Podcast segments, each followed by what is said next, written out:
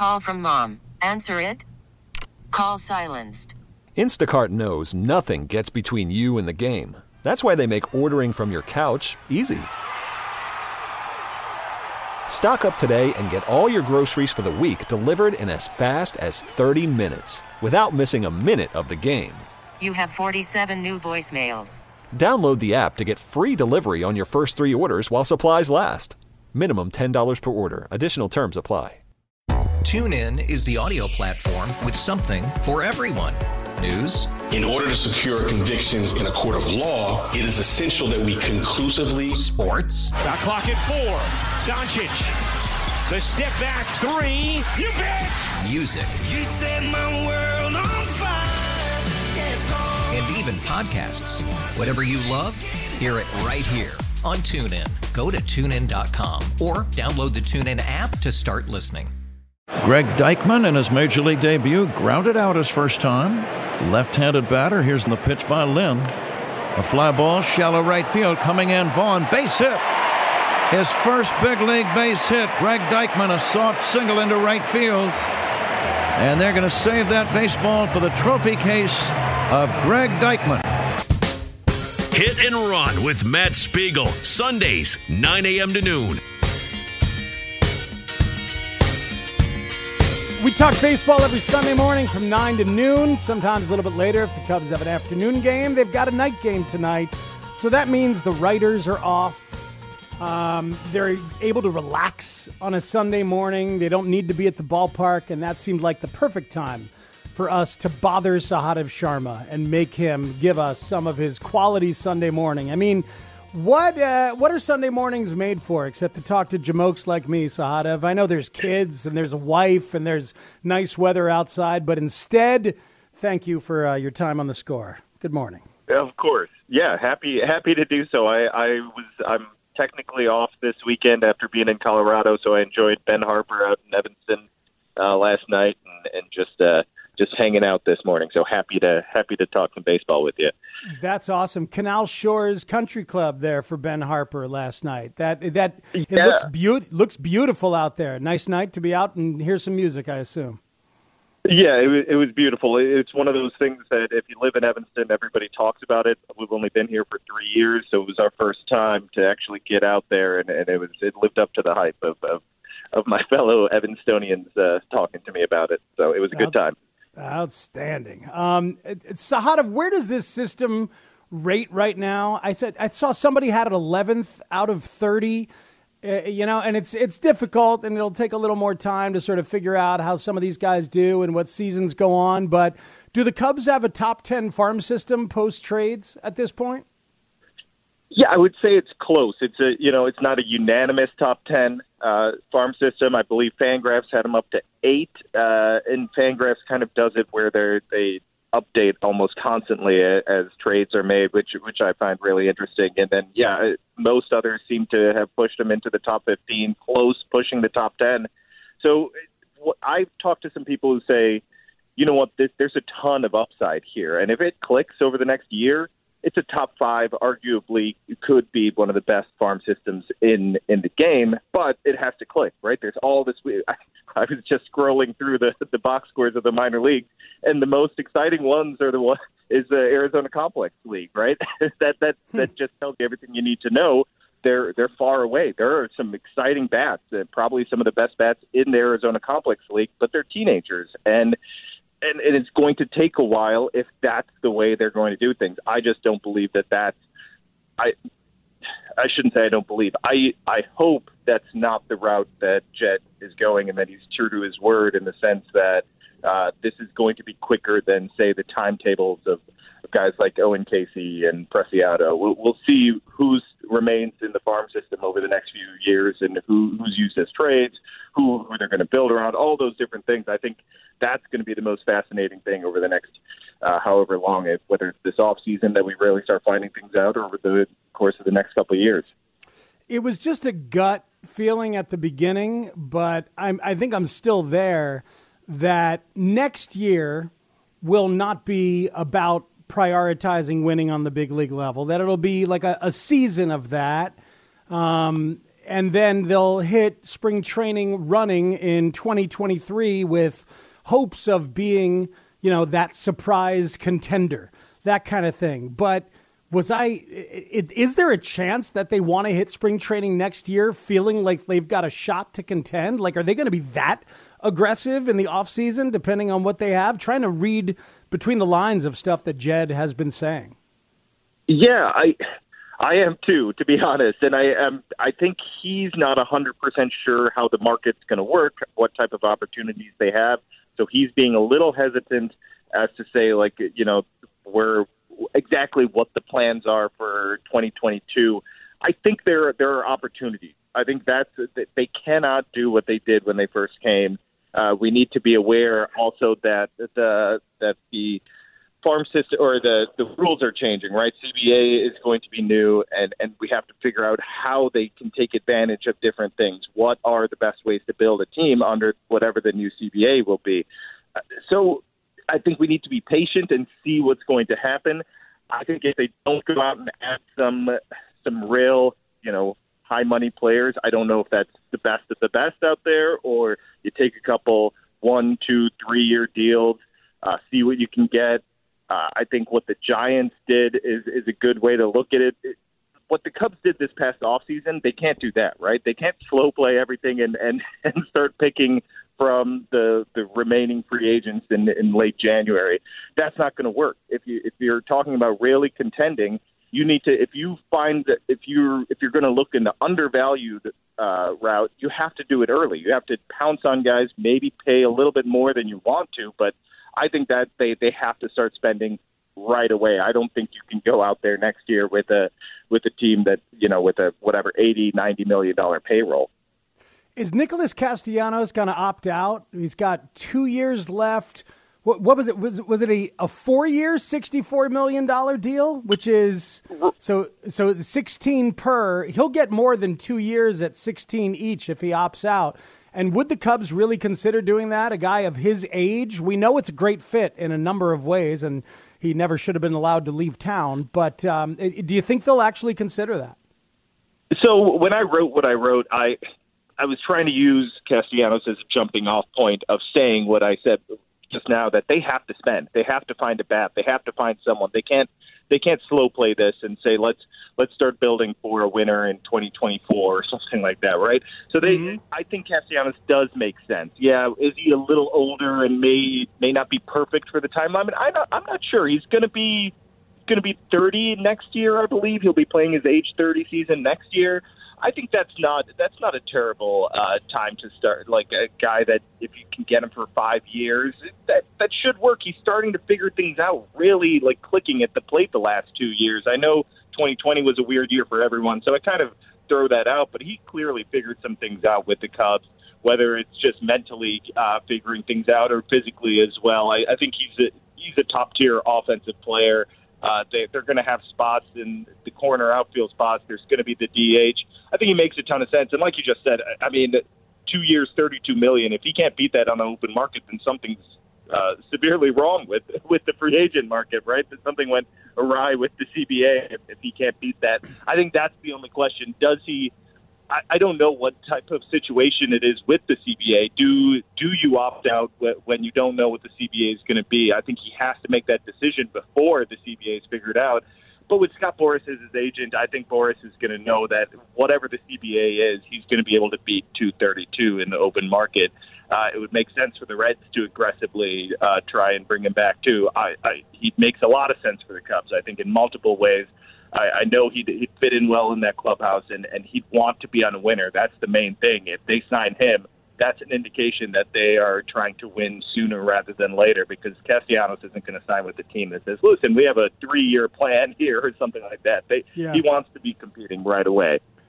Sahadev Sharma, the athletic, joining me, Matt Spiegel, here on 670 The Score and hit and run on a Sunday morning. So, all right, so so what does Jed want in the next offense? Um, you know, when you're going after prospects, sometimes you can't be choosy about traits, right? Like you take whatever, like the, the best guys you can get but sometimes mm-hmm. you can. I'm, I'm trying to read into some of the profiles. Um, I like that Deichmann is a guy who used to be a lot more power and swing and miss, and is now trying to get a little less swing and miss into his game, and is already thinking about it on that level. But you know, I think you look at Madrigal, and you're like, oh my God, is this a massive overcorrection to contact and not and not uh and, and not swing and miss? But trying to get a feel for what kind of offense Jed wants to build. Do you know? Yeah, no, I I think that's a fair question, and I think they learned some lessons over the last uh, you know five seven years with what they built, and and that's to say that you can't just go all in on one trait, right? They they went hard in on the power. Uh, unfortunately, those guys didn't develop uh, other characteristics like they had hoped, or they just didn't develop at all. Right? There were some misses there along the way, and they never replaced uh, Fowler and Zobrist in any real way. It, it, I think that's. I think they knew that. They just tried to get through it with the talent that they had, and it, it never really worked. Uh, the, I mean, we saw this offense maddening, frustrating over the years. So much talent and didn't really add up to a great team.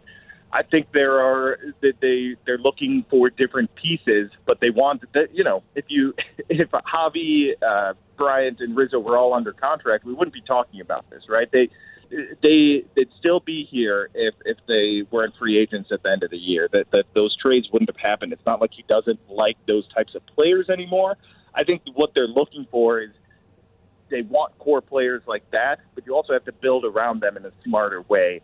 Uh, the role players matter. Uh, one thing that stood out to me was how, and we've talked about this, how Duffy and Nico changed the lineup in May, right? Yeah. The thing is, you can't have those guys go down and then the offense just fall apart. That's, I think, a really important point that Jed uh, made when when the offense did fall apart again. He said, "Yeah, that's great that they uh, diversified the lineup, but when your stars are still there, they still need to produce in some way. The offense still needs to show that it can it can be a formidable group, even if some you know some role players that are important, even if they go down, you still have to find ways to be productive. So that that tells me you need a more well-rounded group of uh, of core members. Uh, I I don't know. I feel like when I say that, then I think back. I was like, well, Anthony Rizzo, when he's right, is pretty well well-rounded. Kris Bryant, when he's right, is pretty well-rounded. So I'm not. Sometimes I have to go back and remind myself that this offense had a lot of talent at one point, but it just didn't work. Yet they're they're learning from that and how different pieces fit together. Uh, they're it just was. It's one of those weird offenses that never really clicked, right? So. Yeah. So how can you how can you create a more well-rounded offense? I don't think they're going all in. I wouldn't read into Nico and and, and Madrigal being the only real key pieces that will be up next year that we know of uh, outside of Wilson. Uh, I, I wouldn't read into that and say they're going all in on contact. It's just how what they have right now. I mean, look at who else they added as far as prospects. All those guys are, are power guys. Uh, Canario, uh, uh, Kevin Alcantara, even Mhm. the guys that traded for in the Yu Darvish trade. These guys have power upside, so there is power in the system. And and Brennen Davis should be uh, uh, is close to a AAA call up, I would assume. I'm not sure if he's going to get there this year, but he's he's earning it. That's for sure. And and that's a guy that is, has a ton of power. So I would I would not read too much into that. Uh, but obviously they're they're trying to create a more diverse lineup, which I think is huge. I think they really need to because all of us have been frustrated watching that. Absolutely, and and and you know, and, and the thing is, if you're gonna feel like you need some of those guys, whether it's Duffy or whether it's Daniel Murphy in past years, or you know, or waiting for Zobrist and all those things, having two young, cost-controlled guys in Madrigal and Hoerner that are just going to be there, that's kind of a nice Yes. thing. That, that, that, then you then you can fill in with power around that theoretically and and have it work out. Um, uh, who who's useful of the veterans that we're seeing in the future? I'm getting I'm, I'm having Darwin Barney flashbacks, and that's my flashpoint for it. Is like, oh man, this guy's really good in 2012 or 2013. He's fun, but he's not really going to be important. But I don't know, he's still good, and will he be here? When you know th- those kind of things. So I'm trying to figure out. Patrick Wisdom seems to be giving you uh, a, a glimpse of, uh, of of some possibilities for, for next year and beyond. Who else? Bote? I mean, like, who else are we watching that might be a part of things by the time they're good again? Yeah, and I would like caveat all this. Like, I think right now when you watch guys like this playing on a bad team, and and they're performing, I think what you need to, what I try and do is is pull back a little bit and say, okay, this guy's proving at minimum he has a bench role on a winning team because it's just really hard to assume that these guys can be key parts of a winning team uh, when when they're you know age 30 season and they're finally delivering, getting some regular playing time. Maybe they're more than that, but I need to see it in a real lineup and a 162 game season where they're competing all the way through for me to really feel confident about that. But Wisdom is certainly a guy that's opened some eyes. Uh, he has still has that hole at the top of the zone with the Heat. If he can even come close to kind of adjusting there, he doesn't need to completely close that hole. But if if he can adjust in that fashion, I think he's a little bit more than a bench player then. But right now, he's clearly you'd love to have him as a depth piece on a winning team.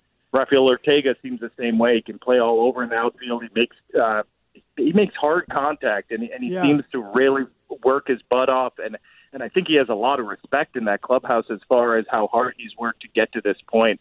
Uh, so so those are two guys that I think at minimum they have reserve roles uh, on a winning ball club. I just don't know, like we talked about before, how quickly is this going to be a winning ball club. I think that's important too.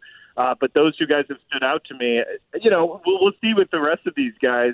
Uh, I'm curious about uh, Greg Deichmann. Obviously, he's more than you know. He's a prospect that they just traded for, an older prospect. So we don't, we haven't seen much of him. But like you said, he made that those adjustments in in the minors, and I, I think that's going to be interesting. Can he start tapping into his power again? What type of major league leaguer is he? These are all pieces to the puzzle. I don't think there's any key guy, core guy outside of Wilson Contreras that we're seeing right now. Uh, Nico will be back eventually, and, and Madrigal next year. But I think the only guy that, that you can say is a key part of a winning team is Wilson, uh, and and he'd, he'd need an extension for you to feel really good about him being around here for that next winning team. But the other two that I mentioned, Ortega and Wisdom, yeah, let- let's let, let's keep watching them. Let's see if they uh, if if they're better than a, a role player in the future. But I think at minimum they've proven that. Um, two two quickies for you before before I let you go. One is I loved the deep dive on Codi Heuer and what Hottovy and Craig Breslow and everybody are bringing to the table. I love that Heuer was uh, aggressive about saying, "Oh, you've got thoughts for me? Yes, bring it to me." And I, I, it seems like the Cubs' infrastructure is in a place where they can offer that kind of thing to people, which I don't think was necessarily the case four years ago or even three years ago, perhaps. Yeah, no, I, I completely agree. I think, uh, well, the infrastructure at the major league level has been strong for a while now, I think, and now with Breslow being added and, and some of the things he's implemented with player development and the people he's hired and the positions he's put them in to succeed, I, I think. I think there there are some good signs. I'm a little concerned about the injuries, but uh, let's see how it keeps going. I'm, I I think Cubs fans should keep an eye on Justin Steele. That that's something to watch going forward. It's, it was great to see Alzolay really uh, bounce back yesterday and use that changeup. All these little things are, are important right now because you know they're they're going to need to spend on both sides, right? So if if they can uh, get some uh, pitching prospects to pop, that that'd be great to save them a little money so they can spend on offense or whatever it may be. Uh, but Steele, Keegan Thompson, I, I agree. There there's been a change in the way pitching development has happened.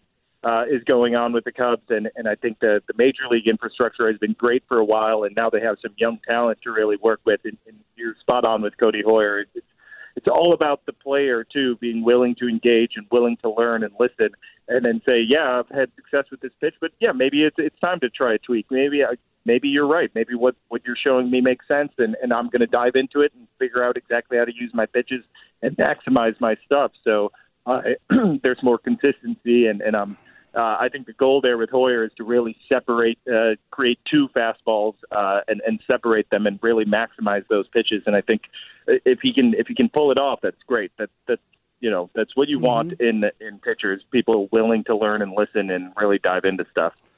Um, and then my last thing, David Ross's willingness to be here for this phase. I he expressed a desire this week for a little more input on the acquisition side, if I heard that correctly. Um, and I think that's really interesting because, you know, if you're going to be part of it and and making the meals and picking the groceries and all that, but also it's just you know if if there really is that partnership. I wonder if Jed would would give in to some of that desire for a little more input on the acquisition side for David as part of um, adding to his willingness to be here. Yeah, I think his his point was, listen, I'm starting to feel comfortable, more comfortable in this role, and I'm learning. He understands that he's not the decision maker as far as all that stuff, but he wants input. He he feels his input is valuable, right? He he knows the team, he's around the team, he sees things. I know, I, like sees the strengths, sees the weaknesses. He just, I don't think he's demanding to make all the decisions as much as he feels his input is valuable, and he has insights to what's working, what's not, and how they can improve I think that you know the more uh, the more intelligent voices in there that that know what's going on and know what they need, that that's great. And I, I think he his uh, he has a desire to be a part of that process. He wants to be a more uh, integral part of the process in the in the off season, and and I think he should be. I think that makes sense, right? He, he doesn't need to be throwing his weight around and demanding things uh, it doesn't need to be a, a poor relationship. I think it's a good working relationship. He's been he's he's he's worked with these guys in the front office before, and now it's just having a little bit more input and and uh, say in what what's happening in the direction that that things can go. Uh, and he he knows he's one of those guys right now that when he talks, he loves all the pitching. Uh, you know, the new the new era of how pitching is done and how it, there's a lot of uh, you know the pitch lab and all that stuff. But he he hammers home. To, if you listen to him, he'll hammer home that you got to get it done on the mound. You don't have your Rapsodo device. Like all that stuff doesn't matter. Sometimes you don't have your best spin rate. Sometimes you don't have your best stuff. What are you going to do to get it done on that day? You got to go out there and compete, and and he's big on that. And I, I like that aspect. It's not all just numbers and data and and pitching in a lab. Uh, you have to go out there and perform. I think some of that stuff he values that stuff as well. So I think that's important when when you're building a team as well. Where in the set did Ben Harper do working your way from the ground on down? Was that the closer? Was it? Uh, I it believe would... that was early on. Was that the opener? I so I like I was also yeah I was with the friends and my wife and and it was my daughter's birthday yesterday, so I was chasing kids around too. There were kids at the concert, so uh, uh, it was it was a I believe that's what, he, if I'm remembering correctly, he opened with it. But I could uh-huh. be, I could completely be. It's okay. misremembering the order of the night. Uh, all right. Well, I uh, I'm glad you got out there. Lord knows I myself am glad that live music is back, baby. And uh, and thanks for the time this morning, Zahad. I've appreciate it very much. Of course, Steve. Take care. Thanks for having okay, me. Man. You got it. Sahadev Sharma from The Athletic. Uh, saw Ben Harper on the tour of that record uh, I forget what that record's even called, but that was whew, that was a good show at Metro. Very very late into the night. Metro, the world's greatest rock club, the great Joe Shanahan over there. Um, and they're back, baby. Go out and support live music if you're feeling safe enough to do it. Spiegel here with you on Hit and Run until the top of the hour. White Sox discussion, roster crunch coming thoughts and options as Luis Robert will soon return. The good problems to discuss next on the score. Worried about letting someone else pick out the perfect avocado for your perfect impress them on the third date guacamole? Well, good thing Instacart shoppers are as picky as you are. They find ripe avocados like it's their guac on the line. They are milk expiration date detectives. They bag eggs like the 12 precious pieces of cargo they are. So let Instacart shoppers overthink your groceries so that you can overthink what you'll wear on that third date. Download the Instacart app to get free delivery on your first three orders while supplies last. Minimum $10 per order, additional term supply. TuneIn is the audio platform with something for everyone. News. In order to secure convictions in a court of law, it is essential that we conclusively. Sports. Got clock at four. Doncic. The step back three. You bet. Music. You set my world even podcasts. Whatever you love, hear it right here on TuneIn. Go to tunein.com or download the TuneIn app to start listening. After investing billions to light up our network, T Mobile is America's largest 5G network.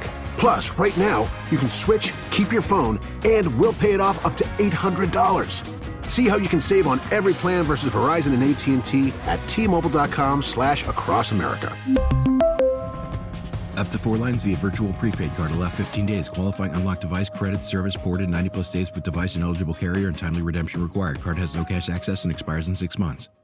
Hendricks wants a ground ball at somebody. Vaughn would like to get a ball in the air, and a liner into center will give the White Sox the lead. Here comes Engel.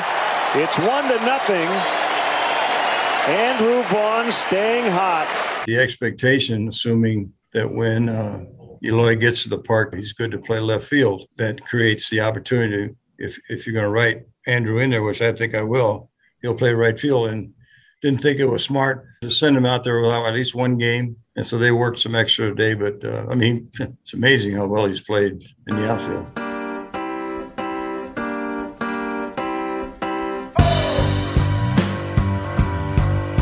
Andrew Vaughn in right field is not something you want to see too often in the playoffs. Eloy Jimenez at DH is something you are going to want to see in the playoffs. With Andrew Vaughn's bat in the lineup in left field, in my opinion. Center field will hopefully be Luis Robert, and right field, probably Adam Engel, depending on the matchups. And maybe you'll want to go with a lefty on occasion. Who that lefty will be depends on who's on the playoff roster. Before you get to that playoff roster, the White Sox have to make a roster move when Luis Robert comes back sometime this week. And a roster move is one thing to take somebody off the active roster and send them down or uh, create an injury or have the good fortune of an injury being timed out very well. Um, I, I, I, suspect Gavin Sheets will go down to the minors just like Jake Burger did. Um, but Jake Lamb is a guy that I personally would be comfortable launching into the sun. And that would help both your 26 man roster and your 40 man roster. The 40 man roster thing is is difficult for some fans to wrap their head around. Um, a team has a 40 man roster, okay, and it doesn't have to just be 40. You can add to those players in season to replace a player who's on the 60 day injured list. In the offseason, teams don't get the extra spots for injured players and they have to get back down to 40. So, but during the season, they can add to that. So, for instance, right now on the White Sox 40 man roster, because some folks have been on that 60 day disabled list, Evan Marshall is on that 60 day injured list. Uh, Luis Robert will be coming off um, that list. So, but because Luis Robert will be coming off, they'll have to get somebody off of that list. And who's it going to be? As I mentioned, I'd be comfortable launching Jake Lamb into the sun. And I don't say that angrily. I just would be fine not seeing him around. I'd rather see Gavin Sheets than I would Jake Lamb. But I don't know that Tony La Russa is going to feel that way. Uh, and Jake Lamb can play third base, which can be helpful. Uh, that's for sure. Leury Garcia can play everywhere defensively, and that is extremely helpful. So the White Sox will have to make some some decisions here. What do you think is going to take place? I wonder if a pitcher is going to be excised. Evan Marshall's on the 60 day injured list. Evan Marshall has one more year of arbitration, and he has certainly shown plenty of upside. It doesn't have swing and he doesn't have swing and miss stuff, but he's shown a, uh, an ability to get guys out and adjust previous to this year, especially. I don't think they'll give up on Evan Marshall. How about Jose Ruiz? Are you comfortable with them saying goodbye to Jose Ruiz, especially now that Reynaldo Lopez has kind of surprisingly established himself as, a, as an occasionally viable arm in short relief? Would you rather see Reynaldo Lopez or Jose Ruiz come charging out from the bullpen to the mound in a moment of mild consequence, low leverage situation? That's something to think about. Jose Ruiz, possibly. You wonder how they feel about Jace Fry, who's back down in the minors and has been injured and then bad and then injured and then mediocre and then brought up and then sent back down. Tough to give up on a lefty arm that can hump it up like that and have its moments in the bullpen. Ryan Burr. Could Ryan Burr go from high leverage to DFA? Is, that possible that he goes all the way from high leverage down to DFA? There, there might be a name that surprises you on that front coming up here in the next week or so. And they will be it'll be very it'll be very tricky. Luis Gonzalez, um, Sean, you were mentioning Luis Gonzalez now hurt out for the season, but you can't put a guy from the minors on the 60 day disabled list, says our buddy James Fox from Future Sox. And he's right about that. So Luis Gonzalez can't go onto that list. Texture says, uh, My wife just said, Why did you just spit coffee across the room? And I answered, Spiegel just launched a person into the sun. No warning. I wasn't ready. Yeah, you know, Tony Tony La Russa is going to love himself some Jake Lamb. He does love himself some Jake Lamb. At whose expense? Everybody. And then as you get further along and closer towards a playoff roster decision, it's going to get really interesting to me in terms of Hamilton, Goodwin, Lamb, Sheets, all those guys. Good problems. Now, with that news from James, though, I think that your wish of firing uh, Mr. Lamb into the sun will probably happen. Just because, Think so? well, because there's then you're looking at it, and I, I think that they would bring up Lamb back to the MLB roster just because they've been loving to do that little veteran thing, like, oh, let's bat Nick Williams second, so we just at least can get a look, and you know maybe some someone out there could, you know, for his next job might see something they like and give him an opportunity based off of that. I think they might want to do that with Lamb, especially with his connection with Tony from Arizona. But now with the fact that they could, you know, at that point send Sheets down and then activate Lamb, um, now that they have to lose a player, I think they'd probably just rather lose Lamb and not even have to deal with calling down Sheets. Yeah. Uh, the, these these are the interesting these are the interesting issues. Um, when Yasmani Grandal comes back, by the way, they'll have to make a decision at catcher. And let me be on record, nice and loud and clear. Team Seby Zavala. Team Seby Zavala. Dude, as a pitch framer, as a receiver, as an overall defensive catcher, he made a play the other day. It was a dribbler that he just kind of hopped up and spun quickly and was ready in throwing position instantly the other night when we went as a show and we were there. His just his his defensive value. And look, if he's going to run into a home run every once in a while, or three, of course, but if he's going to run into a hit every once in a while, that's fine. That's fine. On, on this roster, man, I am enjoying seeing Seby Zavala there. And there could be times where Seby Zavala ends up coming in to uh, to catch the final few innings because you know Yasmani Grandal can scare you a little bit. Wonderful as a pitch framer but not a not a not a terrific defensive catcher at some of the other things. I'm all about Team Seby, and I didn't necessarily expect to be there, but here we are. 312 644 6767 is the phone number if you want to hop in. And um, White Sox fans, we can talk about all of this.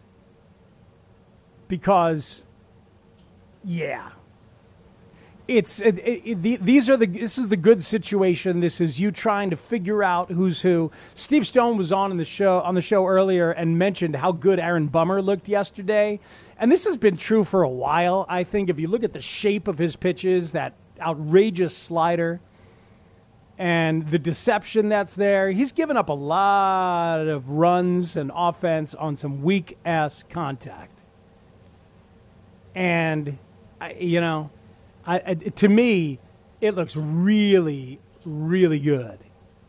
The stuff right now. So here's uh, here's hoping that that is settled in and in a good spot, and then you feel really good about your number one lefty coming out of the pen. Um, starting with the Field of Dreams game on Thursday, the White Sox have a a schedule that's daunting versus those Yankees who have been red hot for three games, then Oakland for four games, and then on the road at Tampa Bay and at Toronto. So here we go. That record against teams at or below 500 will get a workout, as will that conversation. I've not freaked out about that very much myself. One, because I thought they looked so good in the recent series against the Astros And it's like, okay, uh, so the sample has been small anyway. And then they looked really good there. They're not like some fearful bunch. And the other thing is that you know who's just above them in terms of the record against at uh, teams at or above 500 is the Dodgers. The Dodgers are right there. So you know, it, it, some sometimes you can have fun with sample sizes and things like that. To me, it's more important: can they beat good pitching? And and, and maybe that's those things are obviously connected because those teams at or above 500 usually have good pitching. But you also might be getting good pitchers on the bad teams, and that could be affecting certain things. The splits that I'll want to be looking at are how they do against high velocity, because that's what they'll get a lot of in the postseason. And if we can look at it, how they do against starters with, you know, quality XFIPs, quality WHIPs, things like that, those kind of splits. How they've done over the course of the year against very good pitching. And that offense does indeed need to get going. Some folks have been struggling. LaRussa was talking about that on how the White Sox offense can go ahead and get it right. This is from before the game yesterday. You know, we're down on the list of teams with the total home run numbers, which just shows you if you just put the ball in play and you group hits, you're going to score runs. So first thing we can do is, and we don't talk about Frank, don't talk about, hey, we got to start swinging for more power. Square the ball up, hard contact, uh, especially with as many guys in our club that have good foot speed. You know, we can do a lot of damage with taking extra bases. And I also think you know, if we square them up, the home runs will come. The home run. Let's hit 300. That's Frank Menechino talking about Andrew Vaughn, right? Before Vaughn Yes. finally hit the first home run. Uh, now Andrew Vaughn, right, you know, coming into form. All right, a couple things. I mentioned um, that I'm Team Seby. Um, Andrew Vaughn needs to be in this lineup every single day. Every single day. I don't care about the matchup. You find a way. You find a place to put him in that lineup, and I like him up there at two. I really do. I think that's a lovely place for Andrew Vaughn to hit in the lineup. So, you know. And also, Michael Kopech will not start the rest of the way, should not start the rest of the way. Don't worry about that. And there's some folks worried about that, where you want him as your multiple inning guy um, in the middle of games, the right handed Andrew Miller type. I don't think you're going to have that kind of type. I think you're going to put it together and piecemeal it with all these guys on a one inning, every once in a while, two inning approach, with all of them able to come back a second day in a row now, including Kopech. It's 670 the score. Matt Spiegel is who you're with on Hit and Run up until the top of the hour when Rami Makloff comes in for you. We'll come back, take your phone calls on the score and Hit and Run. High drive to deep left field. Gladden goes all the way back at the fence. It's off. It's gone. Did we really see that? He hit 080 during the regular season. He has one lifetime home run. Here's his second. Not only that, he knows the trot. Look at this. His second major league home run. Quite timely. Hello again, everybody. Harry Caray at Wrigley Field on this noteworthy night indeed. 8888. That's the date. And this bud's for you, Bill Murray. Thank you, Larry. I've been dying under these lights until you handed me this thing. It's such a pleasure to see you, especially on a noteworthy event like this one. Well, I don't know how I feel about night baseball. It's great in the minor leagues, but it's someplace else to go in town besides your restaurant, which is a good thing. I found a real sweetheart who'll never let me down. Got no time to fuss, I'll miss the bus. Maybe baby will be cross, cross town. Cubs and Sox tonight, the 8th of August at Wrigley Field. 6:09 p.m. is your first pitch. You'll hear it right here on 670 The Score. If you're going to watch it on TV, your choice is ABC, not ESPN. No, no, no. ABC. They've been looking to put Sunday Night Baseball on broadcast TV for a while. ABC has had Sunday night programming of consequence, but tonight it'll be Cubs and White Sox on ABC. If you're not a cable haver for some reason, you'll be able to get it right there. And the first voice you heard was Al Michaels during the 1987 World Series. And Al Michaels is going to be part of this broadcast for ABC tonight. I'm confused. I'm trying to figure this whole thing out. NBC is loaning Al Michaels to ABC because he's still on NBC. He does Sunday Night Football, right? But he's getting loaned out for this to be a part of the broadcast a little bit. Those lines are very, very thinly drawn these days, and you know I think that for the most part that can be that can be a good thing. Al Michaels was a baseball guy, I believe, before anything. He was uh, the Cincinnati Reds broadcaster. And then for a while there, um, he was the voice of Monday Night Baseball on ABC. Our guest earlier in the show was Steve Stone. Steve Stone's debut as a broadcaster, I believe, was on ABC's Monday Night Baseball, along with Don Drysdale and Al Michaels. I watched that broadcast, enjoyed it quite a bit. And yes, Michaels with the Cincinnati Reds, and then eventually part of a World Series. The first World Series he ever did was 1972. And that was the uh, the Reds against the Oakland A's in their first of three. But lots of famous moments. Then he'll be back as part of the broadcast tonight. I would enjoy it if he did the whole thing. And Matt Vasgersian went away. But that's, you know, that's just me. That'll be your option for tonight. And then night baseball at Wrigley Field, no longer an anomaly. 1988, man, that's a woof. So wild. Interesting day here in baseball history. Also today, 25 years ago, the White Sox debuted the shorts on the South Side. Also debuted this weekend 10 years ago. Debuted. That's exactly right. What an unfortunate national broadcast that is. Checking out the Big Mamba. Yeah, what, uh, what, an, what an unfortunate and ineffective tool to promote the game all around the country. The score is where you are. It's hit and run. Just 10 minutes left of me, people. Maybe even less. But let's talk to Ron on the south side for part of those 10 minutes because Ron is the goods. Hi, Ron. Good morning. Welcome in. How are you? Hey, good morning, Matt. Boy, I tell you, conjured up some bad images. Those those shorts in 1976. Wow, ugly. Uh, you know, uh, I was listening to uh, Steve Stone, and I always listen to him very closely. You know, he talked about the bullpen. That he said that the White Sox bullpen, that this could possibly be one of the best bullpens in history. Now we know that you have to you know, particularly probably get through the playoffs and get to the World Series. Um, but you know what's what's interesting, Matt, when the season first started, that was really projected to be the strength of this team, and then they struggled. But with Sapir and Kimbrel, so I want you to make a comment on that because we, we, you know, we know about the nasty boys, but for me, the best bullpen that I've seen in probably the last 25, 30 years was Kansas City. They took the game right to the fifth inning, and the game was over. You know, for them to get to the World Series back to back, and it was primarily on a bullpen.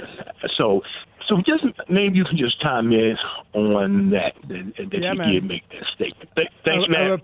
appreciate you, Ron. Yeah, he did say that. One of the best bullpens ever.